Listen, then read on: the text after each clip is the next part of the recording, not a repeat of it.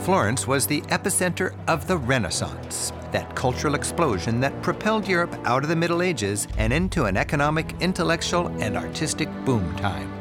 This is the city where civic pride, an abundance of genius, lots of wealth, and a passion for merging art and science ushered in an age of humanism.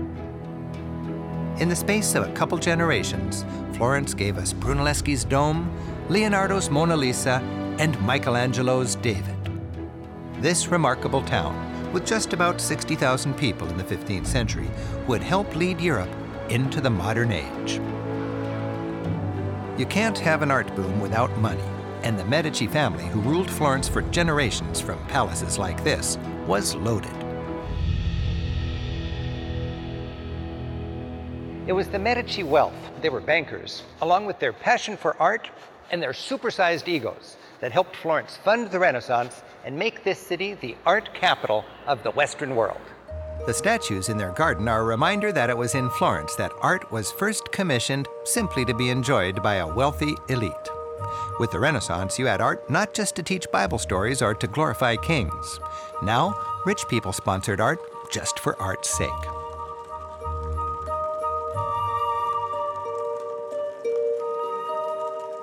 The art loving Medici hosted lots of famous artists, philosophers, and poets. Imagine a teenage Michelangelo lived with them almost as an adopted son. Leonardo da Vinci played the lute at their parties, and Botticelli actually studied the classical statues that dotted their gardens. Today, the plush world of the Medici is on display in their palaces. This lavishly frescoed family chapel takes you back to Florence, at least the Florence of its aristocratic class, in the 1400s. The walls around the altar display the Journey of the Magi, or Three Kings, on their way to Bethlehem by Benozzo Gozzoli. Showing no shortage of ego, a Medici prince portrays himself as one of the three kings. This is an idealized image of Lorenzo the Magnificent, leading a parade of Florentines through a rocky landscape. Rather than the Holy Land, the scene is set in 15th century Tuscany, Behind the king are other family members, along with the city's rich and powerful of the day.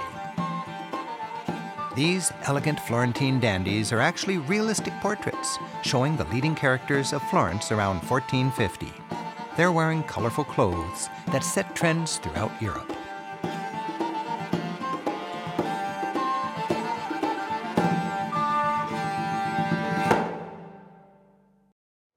Chapel doubled as a place the Medici received important guests. And by portraying their family in this religious setting, the Medici made an impressive display of power and sophistication. When potential rivals would drop by and see this, they could only think, damn, those Medici are good.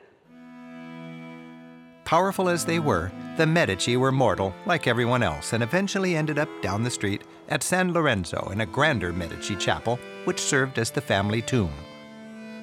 Designed by Michelangelo at the height of his creative powers, this richly decorated room, created completely under one artist's control, is an innovative ensemble of architecture, tombs, and sculpture.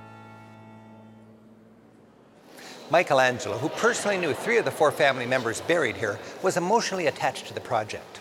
This is the work of a middle aged man reflecting on his contemporaries dying all around him. And it seems to me, reflecting on the tension between humanism salvation, and his own mortality. The room is strikingly empty of Christian iconography. Lorenzo II is shown as a Roman general, seated, arm resting on a Medici money box, and bowing his head in contemplation. His sarcophagus bears two reclining statues, metaphors for birth and death. Dusk, worn out after a long day, slumps his chin on his chest and reflects on the day's events. Dawn stirs restlessly after a long night as though waking from a dream. Opposite, on the tomb of Lorenzo's brother, Giuliano, Michelangelo portrays night and day. The woman representing night looks almost masculine, reflecting Michelangelo's passion for capturing the musculature of the human body. The man, representing day, struggles to be comfortable, each limb twisting in a different direction. These statues represent the swift passage of time, which eventually overtakes everyone, even the most powerful. Day, night, dawn, and dusk, brought to life in this room by the greatest sculptor of the Renaissance, meditate eternally on death.